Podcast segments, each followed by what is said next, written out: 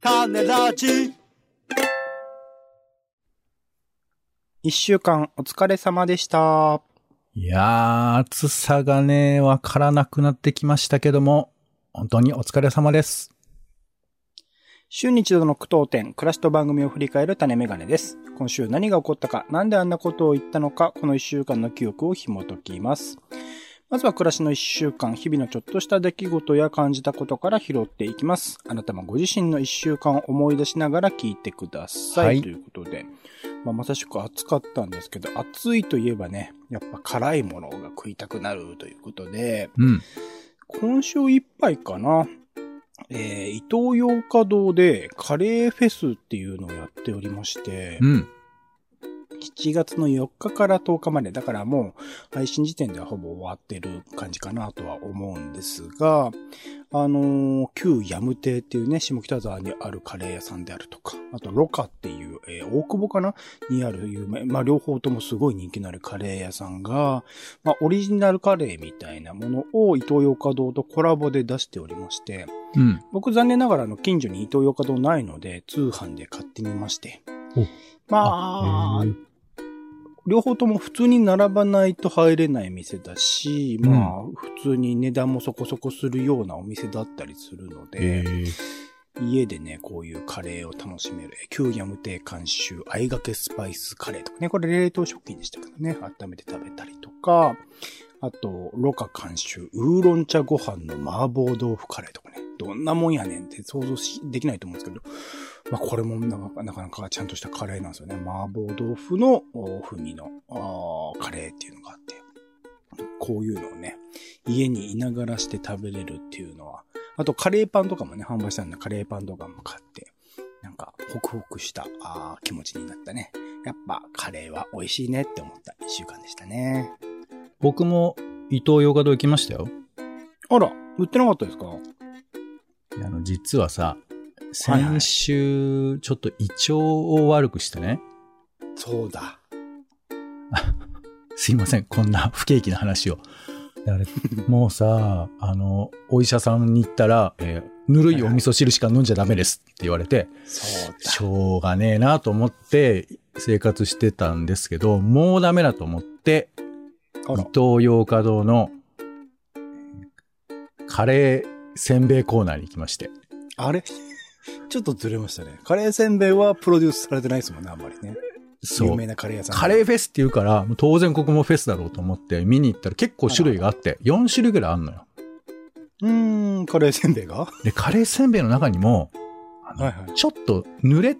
しけった、えーカレーせんべいっていうジャンルがあるらしく、知ってる？あるだろうね。うん、なんか食べたことある気えがする。結構ね、ちょいちょい見るのよ。なんかあの、高いカレーせんべいでおなじみみたいな顔して、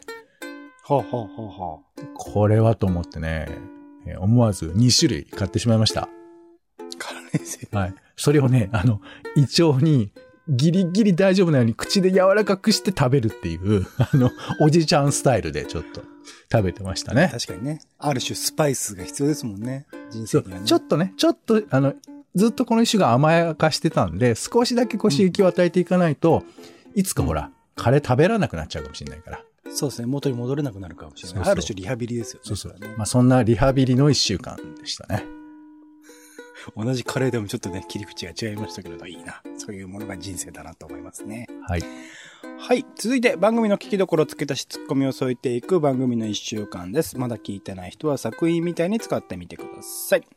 まずは週の初めの雑談コーナー、種枕。えっと、今回は、あれ、イグアノ丼の話そっか、したのか。イグア、イグアノ丼ね。はい。グアノドンの話をしましたね。はい。したとか、あとは作りたい映画館の話などをしました。続きまして、種助ですね。今回は映画こちら、アミコ、ビリーバーズ、掟の門、あとは展示で水木しげるの妖怪百鬼夜行展などの紹介をしました。続きまして、えードラマ語り特別編ということで、今回2022年上半期映画ベスト10の紹介をしました。続きまして、イベントリポートですね。今回は、アーボンさんが彫刻刀が刻む戦後日本展という展示に行ってきてのリポートをしてくれました。続きまして、こちらも、ドラマ語り特別性みたいな意味合いかな。2022年上半期何でもベストということで、配信ドラマとか展示などなど、上半期に良かったものについて語りました。最後、素人だもの。今回は、えー選挙ね、参院選前ということで、投票する基準についていろいろと考えてみましたが、一週間振り返って、ポンさん聞きどころつけたしツッコミいかがでしょうか？はい。えー、上半期で、まあ、くくる映画ということですけど、うんあのー、まあ、ぜひね、ご覧になってない方も多いと思いますので、まあ、何か参考になればなというところが、まあ、ありますけども。僕数えたらね、今年に入って約15本映画館で映画を見てまして、これあの、一般的な日本人に比べたら、一応多いみたいよね。年1、2とかですよね。一般平均そうらしいよね。一番多い、なんか国が韓国で4.3回っていうのがなんかデータで、ちょっと古いですけど、2017年のデータで出てましたけど、まあ、結構見てる方なんだなと思うけど、まあでもね、やっぱりあの、外れって言うとちょっと良くないですけど、そこまででもっていうのも見てるなと思うと、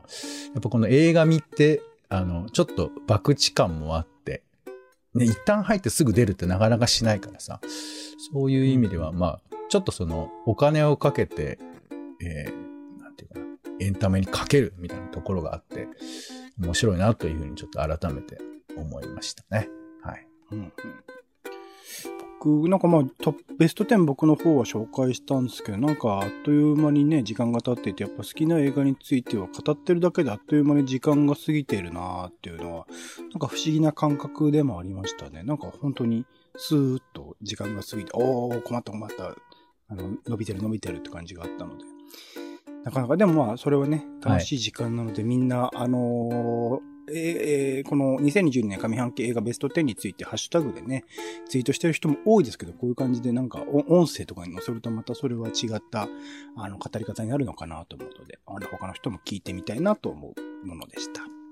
はい。続きまして、えっ、と、僕の方からイベントリポートですね。彫刻刀が刻む戦後日本展ということで、なんかやっぱり彫刻刀とかで作られたもの、普通の絵とかに比べても、まあ、なんだろう、独特のカクッとした感じとかなのか、なんかやっぱり特別な感じっていうのは受ける。その特別なもの、特別性をうまく言語化することができない。もしかしたらそれが複製できる何かしらなのかもしれないんだけど、なんか彫刻刀って、まあそのものも彫刻用に作られた刀みたいなものも含めて、なんかいろいろと彫刻刀に絡んだものは特別な感じがするなっていうことを改めて思った回でしたかね。うん。ちなみにあの彫刻刀って、はいはい。そのまあ中国から伝わっ、あの、手法が伝わってきてとかいろいろあるんですけど、なんかこう、木工版画が広がってない理由に、彫刻刀の種類が、こう、固定化されていないっていう話があって、その当時に、えー彫刻刀、俺全然名前覚えてないけど、なんかこう、丸いのとか尖ってるのとか、いろいろ種類あったじゃないですか。うんうん。あれを、あれにちゃんと名前をつけて、なんかこう、ベーシックな種類を定めたりした経緯があるんですって。へー。だからゴルフのクラブの名前をつけるみたいなことだろうね。なんか何番アイアンみたいな感じで。っうんうんうん。ていうのもあったらしいですよ。だから意外とだから、まあ、まあそれだけじゃないんでしょうけど、いろんなこう工夫の歴史みたいなのがあるんだなっていうのは思いますけど、なんかやっぱ僕あの描かれてたその作品、テーマっていうのがすごく、おうそうなんだって思って。当時あのうん第五福竜丸って被爆したね、えっと漁船の版画とかがあったんですけど、当時、この当時にやっぱり放射能に対してのまあ、違和感というか、まあ、怒りみたいなものが噴出していて、運動みたいなものがあったというふうなことを思うと、なんかこう、福島でさ、福島原発でいろんな課題があった時に、過剰反応だみたいな言い方をしてた流れもあったけど、やっぱそれに過敏であることっていうのが、まあ、もちろん、あの、原爆が落ちたという歴史もあるけど、ずっとそういうふうなことを民衆は起こってきたんだなっていう歴史もあったんだなっってことを版画で知らされるみたいな、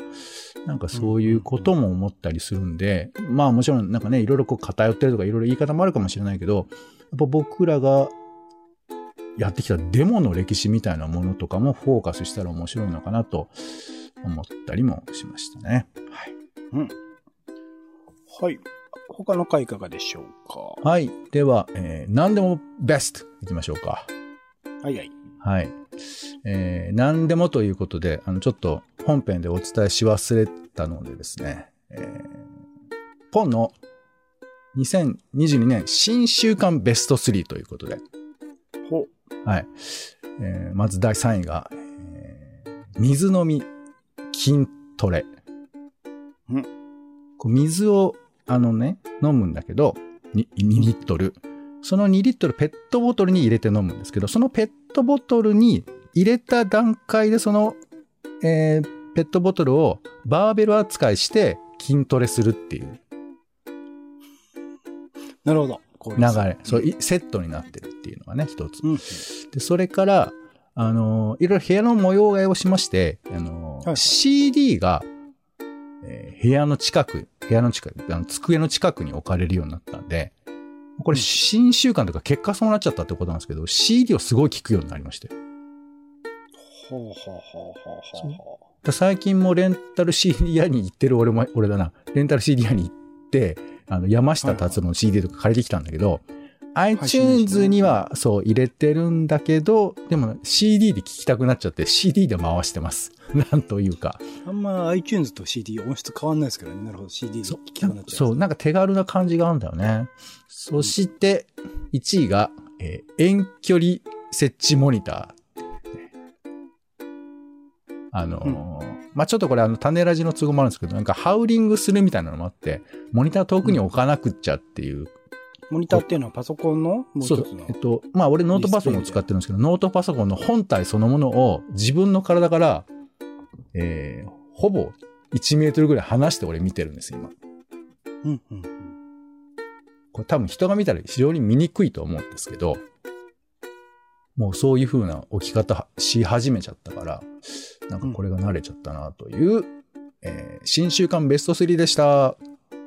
で、これですよね。こういうのがね、やっぱ何でもベスト10で入ってくるとよかったなと思って、入れてよ、君が。君がそうよ、本い当に。ろいろと。責めたくはないけどね僕はね、伝えたいコンテンツ、カルチャー中毒者だから。だから、ポンさんはどっちかというと散歩人間だから、あれ？散歩、散歩人？人でしたっけ？散歩人。散歩人散歩人ね。はい。だからどちらかというとそういうもので、僕はカルチャー中毒者なりの、みたいなのはね、できればいいなとは思ってるので。次回以降。次回以降というか、今年の、ね、年末ですかね、種ラジ大賞またやりますので、はい。その時のね、何でもベスト。あの俺に求めてるならそう言ってね、何でもいいって言われたら、俺だって映画紹介したい気持ちとかあるから。今回は、、なんで、なんでもってなった時に、何でものサイド B ですよっていうふうに言ってもらえると、俺もやりやすいんで。サイド B じゃないですよ。むしろポンさんの方がサイド A で僕の方いや、がサイド B そういう話してんじゃないそういう伝わんないね。はい、どうぞ。はい。なかなか何でもの枠を超えられない二人をね、お楽しみいただければと思っております。はい。えー、最後、素人だものですね。まあ、公表の基準みたいなところの話でしたけど、なんか、いろいろとその基準ね、ポンさんの方からも、あい、あの、案を出してもらったりとか、すでにあるものを出してもらったりとかしましたけど、なんか極めてそれを聞いてみて、なんかいろんな基準はあるけど、やっぱりね、そういうものに左右されるというよりは、極めて、個人的な行為、投票、別にね、投票誰にしたとか言う必要もないし、どういうふうに考えて投票したとかも、なんか言う必要はないんだよなっていう、その極め、逆にだから個人的な行為だと、いろいろな基準とか話を聞いて思ったっていうのが、この回でしたね。うん。ポンさんどうでしたか？こちらの回。僕も、親とかにもそういうこと言いたくないってずっと思っていたのね。うんうん。で、今でも、やっぱり投票行動は、独立した個人がすべきだというふうには思ってはいるんですよ。うんうん。ただ、これが逆に、その選挙について語ることの難しさ、ハードルを作っているんじゃないかなということも一方で思ったり、うんうん。あと、僕らは喋んないと思ってるけど、めちゃくちゃ喋る人もいるんじゃないかなっていうのも一方で思う。うん。そういう人がいないって思い込んでるけど、いや、そういうことをめちゃくちゃ喋ってるっていうか、まあ、例えばですけど、あの、なぜ君は総理大臣になれないのかの映画とか見てると、まあ、電話とかね、選挙運動でするわけですよ。おお母さんとかが、あの、人のね。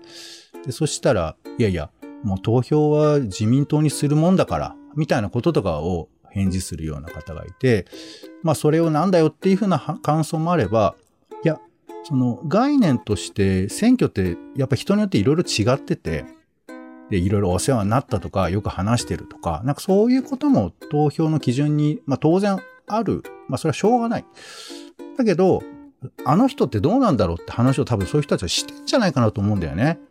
最近あの人でどうせ入れるけど、あの人ししょうがないねとかっていうことをわーわー喋るみたいな人たちもいるかなと思うと、なんでこう選挙のこと、つまり結果に結びつくような話はしない方がいいと思い込んでいるのか？無論これなかなかハードル難しくて、じゃあ、その出てる人の話ダイレクトにしようかっていうと、ちょっと俺は恥ずかしいというか抵抗ある感はあって、でもこれ乗り越えられないと、マスコミのことも結構文句言えないっていうか、すぐ見たら硬いですねって怒り出しそうな自分もいて、これ、なんか正解ではないんですけど、もうちょっとこう、なんていうかな、投票する基準っていう話から、個々の候補者の話をするっていうことの、まあ、お試しとかでもしてみたいなっていうか、うん、なんかそういう気持ちにもなったりしましたね。はい。まあだからそれをやるとすると、あの、モーニングフラッグがやってたみたいに全候補者をわーって紹介するみたいなことですかね。そういや、だからまさに今回素人だものとしてやりたかったというのは、やっぱそういうことってさ、プロがやってくれるっていう風な感覚になってるじゃない。うんうん。だから俺たちももちろん全員をね、あの例えば東京都だったら30人以上やったって全然それはいいんだけど、なんかそのカチッとしたプロがやるべきことっていう風に線引きしなくてもいいのかなっていうのも、まあ、あの、案に思っていることとしては、うん、ありましたかね。はい。えー、タネルジは Spotify や Podcast などでほぼ毎日配信中です。更新情報は Twitter でお知らせしています。お好きなサービスでの登録やフォローをお願いします。また、番組の感想やあなたが気になっている種の話もお待ちしています。公式サイト種ラジ .com のお便りフォームから送ってください。ツイッターでハッシュタグ種ラジ、ハッシュタグカタカナで種ラジで投稿いただくのも大歓迎です。それでは種ラジ今週の一曲、オレンジの方から、えー、The 1975のお Part of the Band という曲ですね。うん。えー、今度10月かな、アルバムが出るので、それの先行、シングルというか先行配信みたいな感じで1曲だけ出てきたんですけど、まああまり僕洋楽そんなに聞く方ではなくて、毎週一応ね、あのー、Spotify のプレイリストとかに入っているもので、いくつか聞いたりはするけど、そこまで、えー、ハマっているものも少ない中では数少ない新風、新しい曲を楽しみにしている海外ミュージシャンの一組でございまして。アメリカの人ですか？えっと、イギリスの人たちですね。他に、まあ、最近映画で、えーリコリスピザでは、あのー主演していたハイムとかね。あとはボンイ・ベールとか、ハイエータス海エ海洋手とか。まあ、そこそこ、あのー楽しみにしている、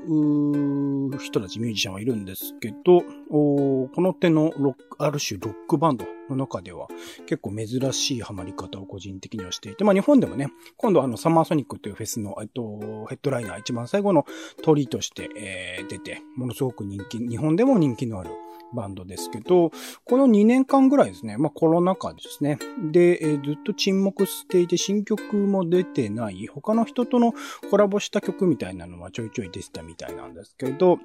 ずっと沈黙していて、まあ、ちょうど2年前ですかね、2020年に、えーサマーソニックの特別版みたいなバージョン。で、えっ、と、もし、あの、来日、あ、違うか、サマーソニックか、自体で来日する予定だったんですけど、それはコロナで中止になりっていうことで、まあ、2年越しにまた日本に来てくれるっていうところなんですけど、まあ、その沈黙の2年と合わせての、まあ、新曲というところで、今までのアルバムとかで出てきてる作品とはまた想像できないような領域に行ってる曲で、まあ曲調としてもすごいですね。最近、あの、新しいアルバムが話題になってた、僕はそんなに好きじゃないですけど、ビッグシーフっていうバンドのね、えー、フォークロックみたいな感じによりつつも、なんか音像というかその、えー、こうヘッドホンとかしながら聞こえてくるいろんな四方八方からのなってくる様々な音、ストリングスであるとか、えホーンであるとか、なんかいろんな音が、あの、まあ、それぞれの音自体はアナログなんだけど、こうデジタルに加工されていろんなところから絶妙に気持ちいい感じで聞こえてくるその加工とのバランスが絶妙で、これはぜひ、あの、ヘッドホンで、えー、大きめな音で聞いてくれるといいかなと思いますし、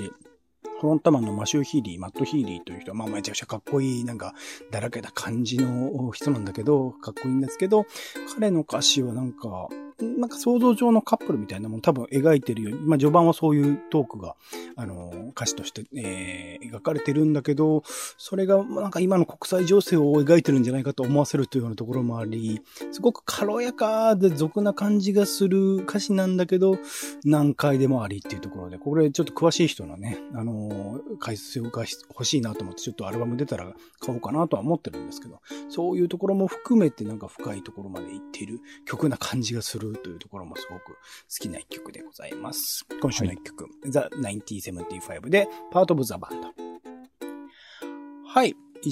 えー、種メガネ以上でございます。今週も一週間ありがとうございました。お相手はオレンジと、皆さん、夏の疲れには、オクラです。ポンでした。種ラジ、また。また